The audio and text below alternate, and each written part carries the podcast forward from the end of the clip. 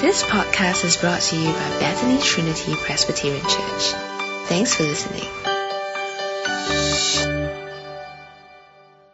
Dear Father, as we come before you today, we pray that as we look at this quite difficult to read passage, that you help us to understand uh, what is teaching us and to understand uh, more about you and our place before you. And we pray for all these things in the name of Jesus Christ. Amen. Murder, violence, incest, rape, rage, hatred, injustice. Uh, if you watch TV or go to the movies or play any computer games or read many books or even read, uh, look at the news, uh, we are increasingly confronted about all these ugly things of the world, isn't it? Uh, in fact, much of what the world calls entertainment uh, actually contains a lot of these things. Uh, you just have to watch Game of Thrones or something like that, and or even read the books, and all these elements are all there. But the last place that we would expect to read about these things, murder, violence, incest, rape, hatred, injustice, would be in the Bible. Because after all, isn't the Bible God's holy book? Isn't it about God's people? Isn't it about God Himself. But yet, today as we uh, look at the, today's passage in uh, 2 Samuel chapter 13, all these elements are there. Uh, rape, incest, murder, hatred, violence, injustice. And this is not entertainment. Okay, we must not mistake 2 Samuel 13 as flowing from a pen of a script writer or a novelist of a book.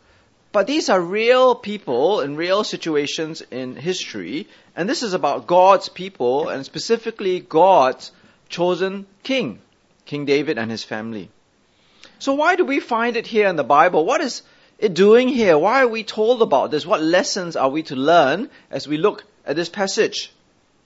Well, last week uh, we looked at uh, 2 Samuel chapter 12, and we saw that actually 2 Samuel chapter 12 was a continuation of what we saw earlier on in chapter 11, where David had committed adultery with Bathsheba, he had murdered her husband Uriah, he'd been confronted by God through the prophet Nathan, and God had forgiven him because David seemingly had repented, and he was sorry for what he did.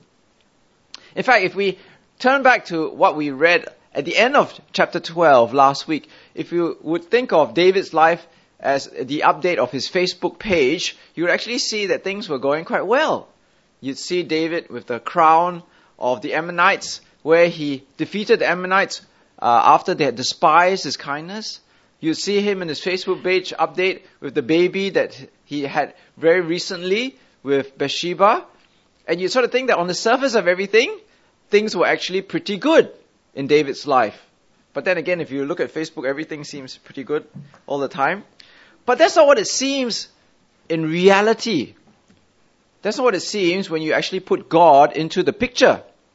Because in chapter 12 last week, we saw that God had given His word, His promise, that because of what David had done, consequences would flow as a result because of what he did to Uriah in killing him by the sword and with Bathsheba because he committed adultery with her. So God had said, through the prophet Nathan to David, Uh, why did you despise the word of the Lord by doing what is evil in his eyes? You struck down Uriah the Hittite with the sword and took his wife to be your own.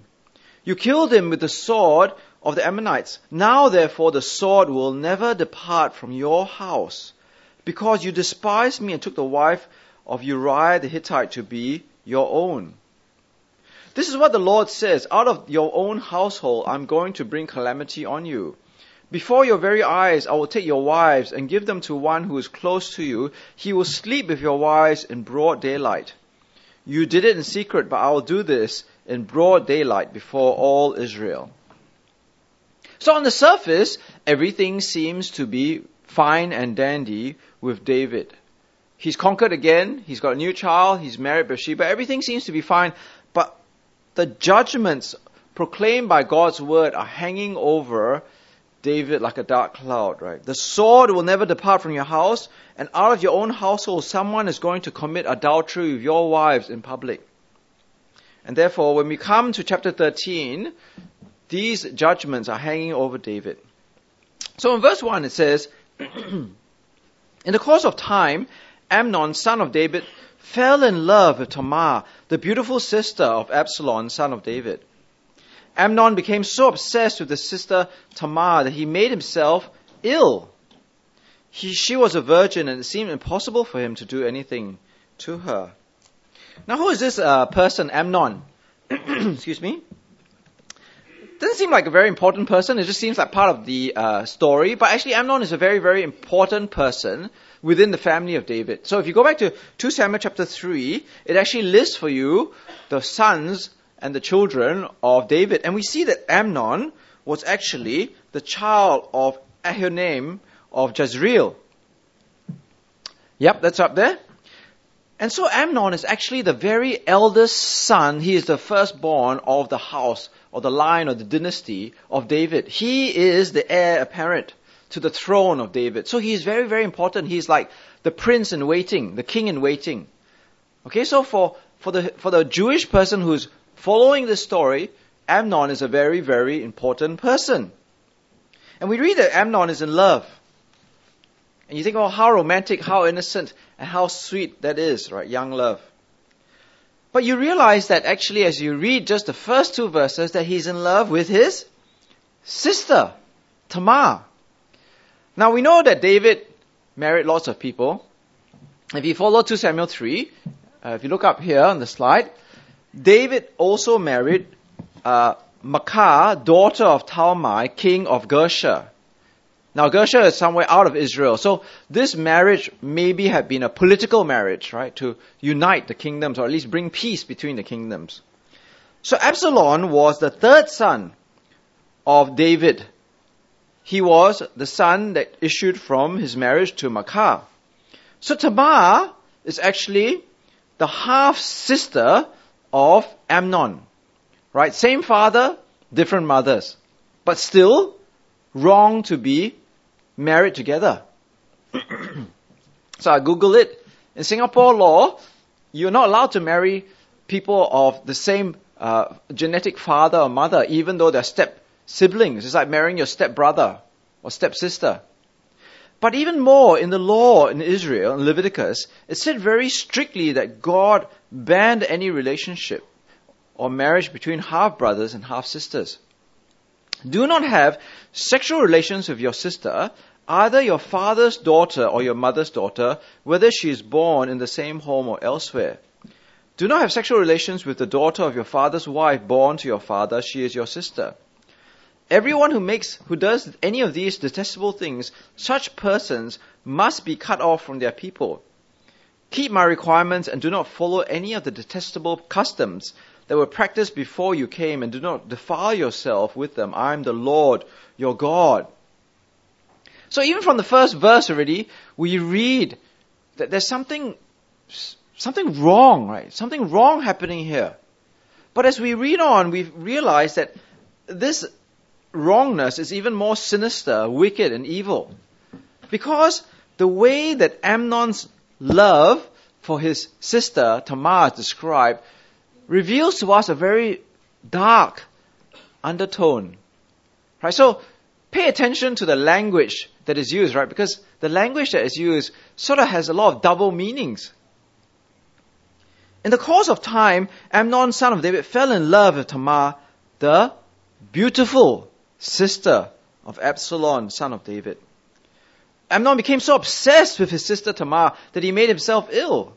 She was a virgin, it seemed impossible for him to do anything to her. Now the word beautiful here is the same word that is used to describe Bathsheba. So, if we just remember a few chapters back, the love, so-called, that David had for Bathsheba was a sexual love. It was a, it was a lust. Right? And here, we see that this love that Amnon had for Tamar was not so much a love, but an obsession. You know, he's like a stalker, right? Stalking over his sister in a sexual way because he's obsessed with her sexual beauty. And that's why we're told that she was a virgin and he couldn't do anything to her. Now, if you read all these things together, you'll see that actually Amnon is a very sick puppy. He says, you know, he's a, he's a pervert because he's thinking of sexual thoughts about his virgin sister. And two times, you, uh, next slide, it's emphasized to us by the author that this is his sister that he's thinking about. Not just any person, but his sister. And it actually has very strong echoes with what David did, right? It's David, his father, had an obsessive lust with a forbidden object, another man's wife. So here, Amnon has an obsessive lust with a forbidden object, his sister. Then we come to this uh, person, which actually we don't even know why he's here, isn't it? Because the story could go on. But here we meet a person called Jonadab. And again, we think, well, he's not very important, but he is a very important person, as we will see. So in verse 3, Amnon had an advisor named Jonadab, the son of Shimeah, David's brother. Jonadab was a very shrewd man. So here, Jonadab is a cousin to both Amnon and Absalom. He is the son of David's brother. Okay, so they're all cousins. He's not just an advisor, he's not just a friend, he's part of the inner circle as a cousin. But he's a very shrewd man. Uh, he's very shrewd in the sense where, you know, if you do watch movies, he's like in every prison or gang or in politics, you need a fixer. Someone who gets things done which seemingly can't get done. And here he comes up with a seemingly innocent plan because on the surface, if you give Jonadab the benefit of the doubt, we don't really know if he knows of Amnon's obsession or his perverted mind. But maybe he thinks, well, maybe they're romantic and uh, I'm going to give them an opportunity to come together. But at the end of the day, he's not a good person. He's not a good person because he's not a wise person before God. He's a, a shrewd person. And the understanding of shrewdness is a worldly sort of cunning, not a world, not a godly wisdom. Because if he was a wise person in God's eyes, he would have told his cousin Amnon, look, you shouldn't be in love with your sister because there's no future in this relationship because God does not want you to have a relationship with your sister. You see, if you look in Proverbs chapter 1, what is the definition of wisdom? The definition of wisdom is the fear of the Lord. But Jonadab has no fear of the Lord, and there is no fear of the Lord in his advice. It is just a worldly cunning, a worldly shrewdness. But what happens next is something which is totally unexpected and shocking, right?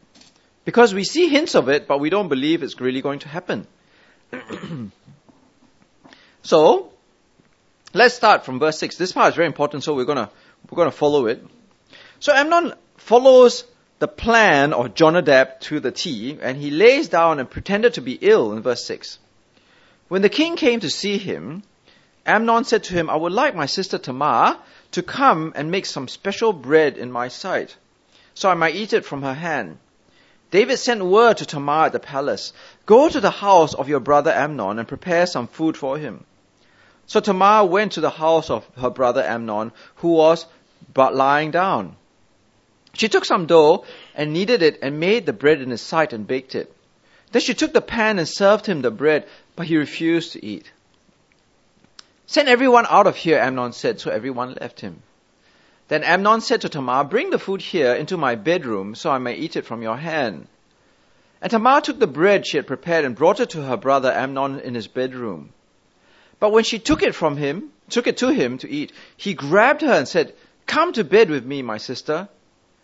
No, my brother, she said to him, don't force me. Such a thing should not be done in Israel. Don't do this wicked thing. What about me? Where could I get rid of my disgrace? And what about you? You would be like one of the wicked fools in Israel. Please speak to the king. He will not keep me from being married to you. But he refused to listen to her.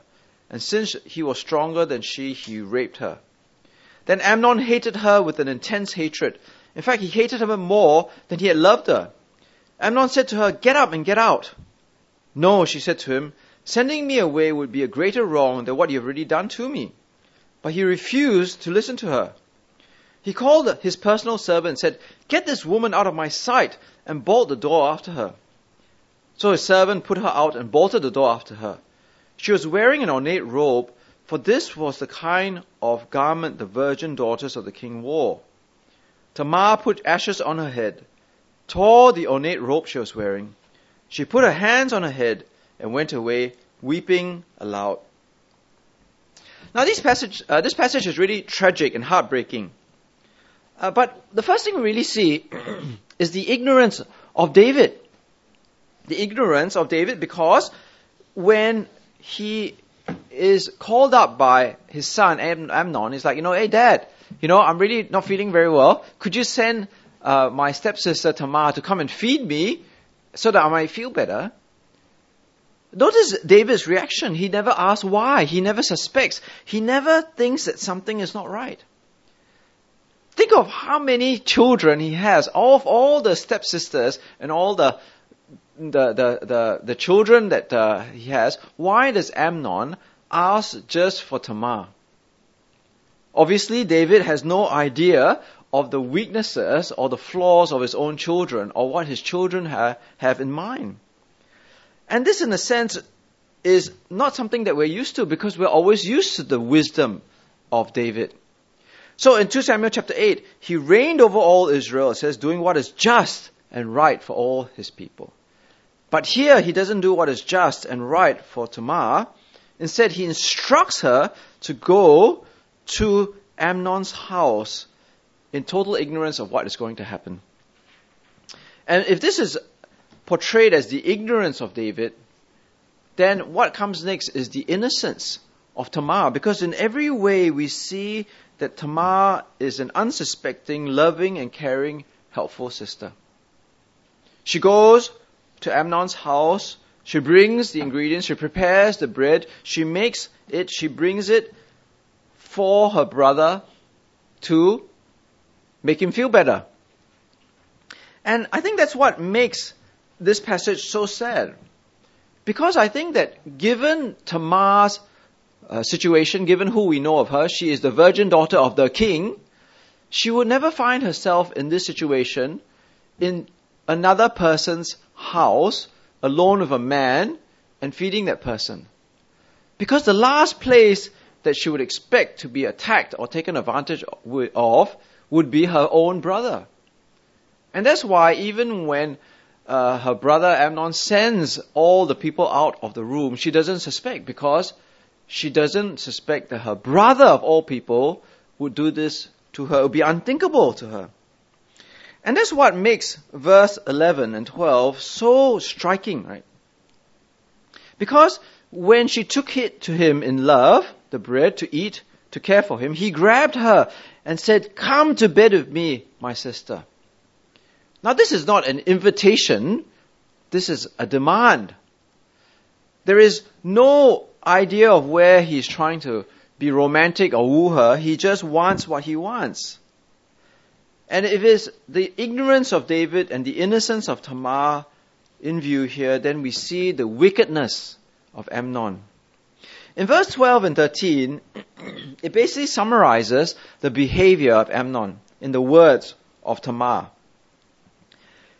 No, my brother, she said to him, don't force me. Such a thing should not be done in Israel. Don't do this wicked thing. What about me? Where could I get rid of my disgrace? And what about you? You'll be one of the wicked fools of Israel. So on three levels, this is a terrible thing because the first level is that what he was doing was wickedness unprecedented in God's people he was raping or having sex incestuously with his own sister. And this should not be done among God's people. It was a very wicked thing. It was a wicked thing against Tamar because once this happened, she knew that it would be very hard for her to be married. And as we read later on, she was desolate. That means she was single, she was unmarried for the rest of her life. Living her life uh, in disgrace because of what happened in one afternoon. And it was a wicked thing for himself because when it says there that he would be a wicked fool, it literally means that he is a godless, depraved, wicked person before God. He would be on the level of rapists and the people who were described as homosexual uh, rapists earlier on in the Bible. But Amnon didn't listen. And what makes it worse as we read along is that after he rapes her, he has no more use for Tamar as, as, as someone with a packet of cigarettes after smoking the cigarettes. He just discards her and kicks her out of his house. In fact, what makes it worse when it describes his emotions? Because we were told right in verse 2 that he was obsessively loving her to the point where he was ill. But yet, after he had sex with her and raped her, he hated her even more than he lusted after her. So, the intense feeling of hatred must have been through the roof. And it just shows what a wicked person Amnon was because he was unrepentant. Uh, there was no awareness of his sinfulness. There was no awareness of fear of God. There was no apology. There was no effort to make things right. But rather, once he had what he wanted, he discarded her. And I think as we come to the very end of this section, you can't help but feel great anger and disgust at what happened because imagine the scene, right? You see poor Tamar, she's got dust on her head, she's had a virginity taken from her, her clothes are in rags, she's wandering in the streets, and this is the virgin daughter of the king. Now, if this is just a stranger to us, then how much more the depth of emotion and hatred and anger that would have been felt by the family members, especially David and Absalom. And the passage goes on in verse 21. When King David heard all this, he was furious. Full stop. Now that is a shock. Because if we feel anger and fury and disgust, then as the father, how should David have felt? Yes, he was rightly furious, but but there was a full stop. Nothing happened. A great injustice had been done. In fact, just like Tamar said, something that should not have been done among God's people. And David was the king and the judge. All power rested in him. He was furious and nothing happened. He did nothing to Amnon. He did nothing for Tamar. He did nothing at all. And here we see that together with David's ignorance is his impotence, his weakness, his powerlessness. We don't know whether he was a weak father or an indulgent father or whatever, but he failed to punish Amnon just as he failed to protect Tamar. As a father before the rape, he should have protected her. As a father after the rape, he should have called for justice for her, but he did none of those things. And that's why it's quite interesting because a few commentators have read into the passage and said, you know, every time Tamar is described, how is she described? She's always described as somebody's sister. The sister Absalom, the sister Amnon, but she's never described as the daughter of David. And the reason why she's never described as the daughter of David is because David failed her as a father. He didn't protect her and he didn't call for justice for her.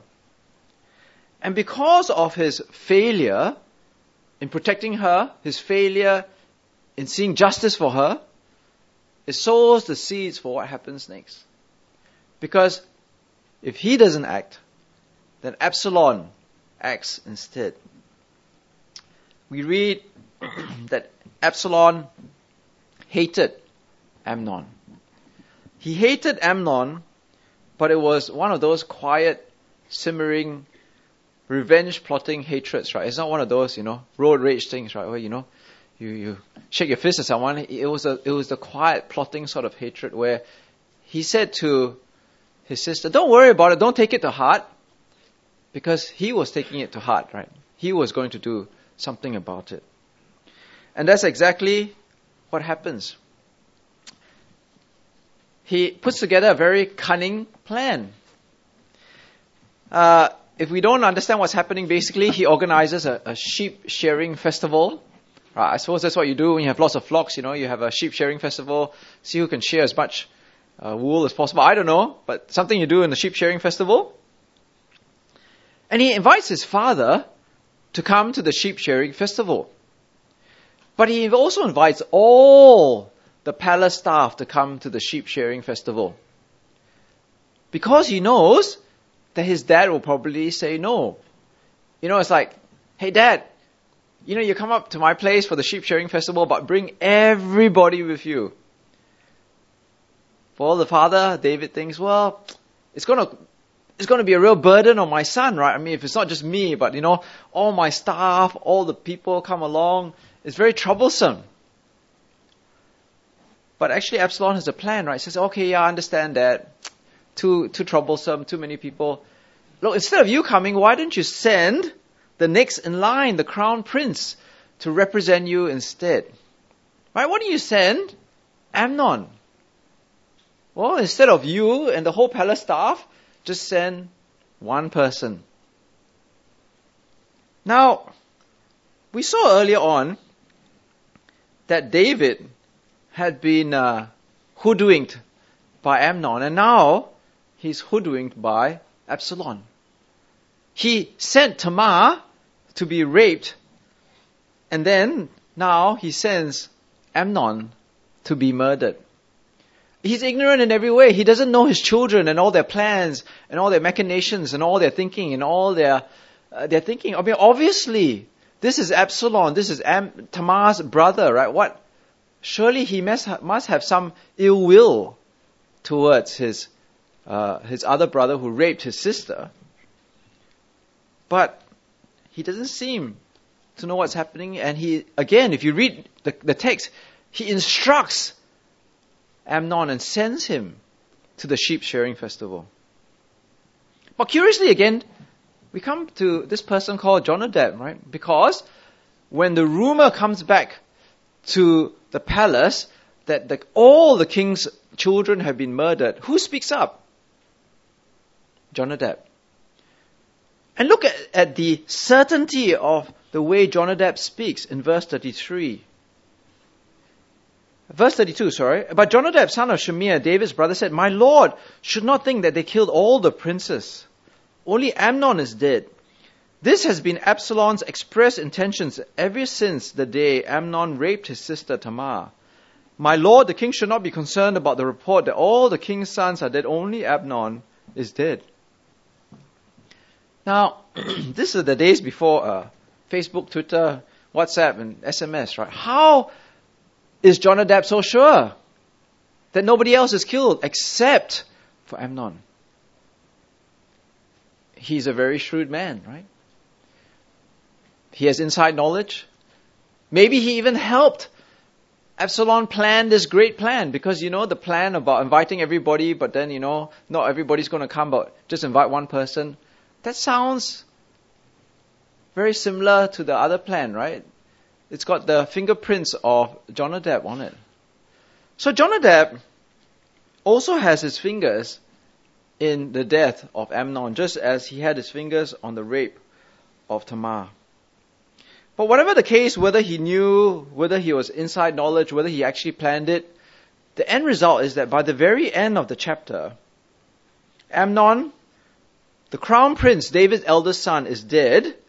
Absalom, the next in line to be king because the second son died some other time, he's in exile back to his uh, grandfather's place, back in Geshur. Now, what are we to learn from all this? What is the lesson for us? That we are not to be ignorant, indulgent, impotent, and powerless, a father like David? Is it that we are not to be wicked perverts like Amnon, or is it we're not to be godless and shrewd and cunning like Jonadab? Or is it that we're supposed to be compassionate from people who suffer from rape or incest or sexual abuse? I think the lesson today is about God and God's word and God's promises because the flow of chapter 13 comes all the way from chapter 12. And God's words, God's promises, and God's character actually are coming to pass because God had said the sword would come to the house of David. And God unleashed the wickedness in David's family. And indeed, the sword has come to David's family. Amnon is dead. Absalom has gone to his grandfather's house in a foreign country, and it begins this long slide into destruction and all sorts of things happening in David's family. I remember, if you look at the beginning of chapter 13, how did chapter 13 begin? It began with the words, in the course of time. In the course of time, I remember someone in the, our Bible study in Punggol on Thursday said, you know, when it says in the course of time, it seems as if it is time enough where people have forgotten.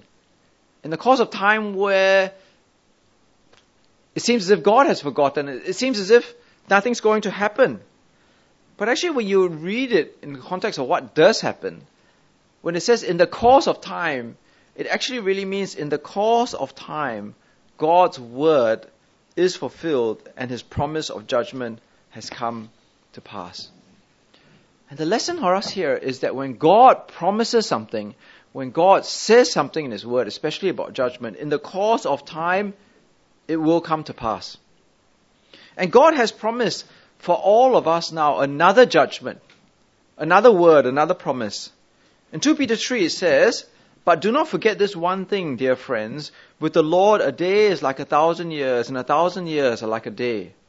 The Lord is not slow in keeping his promise, as some understand slowness. Instead, he is patient with you, not wanting anyone to perish, but everyone to come to repentance. But the day of the Lord will come like a thief. The heavens will disappear with a roar, the elements will be destroyed by fire, and the earth and everything done in it will be laid bare. Therefore, dear friends, since you have been forewarned, be on your guard so that you may not be carried away by the error of the lawless and fall from your secure position, but grow in the grace and knowledge of our Lord and Savior Jesus Christ. To him be glory both now and forever. Amen. See, what we're to see here after we've recovered from the horror and the shock of what happens to Tamar, is to see that, that we must have a solid and firm conviction that God's word, his judgment word, in the course of time will be fulfilled. And to be forewarned about it, it means that we must repent and turn to Jesus and hold on to him. See, at the church camp, we watched a video on uh, missions. And we watched about these uh, tribal people in Cambodia and the border of Cambodia, Laos, and Vietnam. I can't remember whether who they were. There were so many tribes. I think it's the Krang or the somebody. And until recently, there were no Christians there, but now there are Christians in the thousands, and they never had a Bible, and now they have a Bible.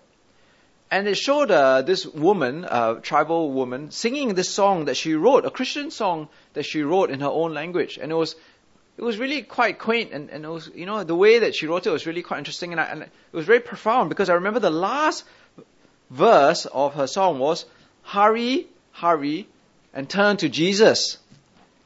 And I was thinking to myself, if in the course of time, God's judgment is coming and we never know when it's coming, then we must hurry and hurry and keep turning to Jesus because God will keep his word of judgment. If he kept his word of judgment to David, he will keep his word of judgment to the whole of humanity.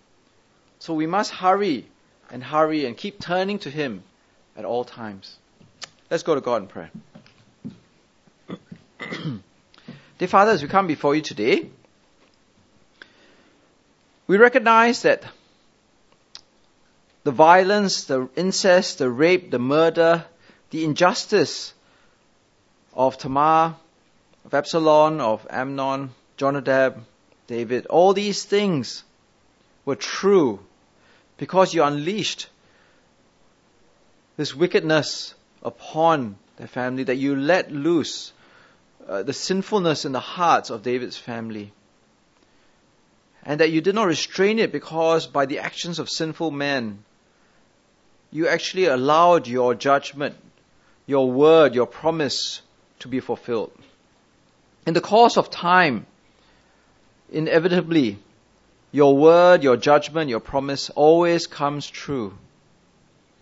We pray that we may have solid and firm conviction of this fact and reality, so that we will always hurry to Jesus to hold on to Him, because there you promise again in your word, which will always come to pass, that it is only in Jesus that we find safety from this judgment.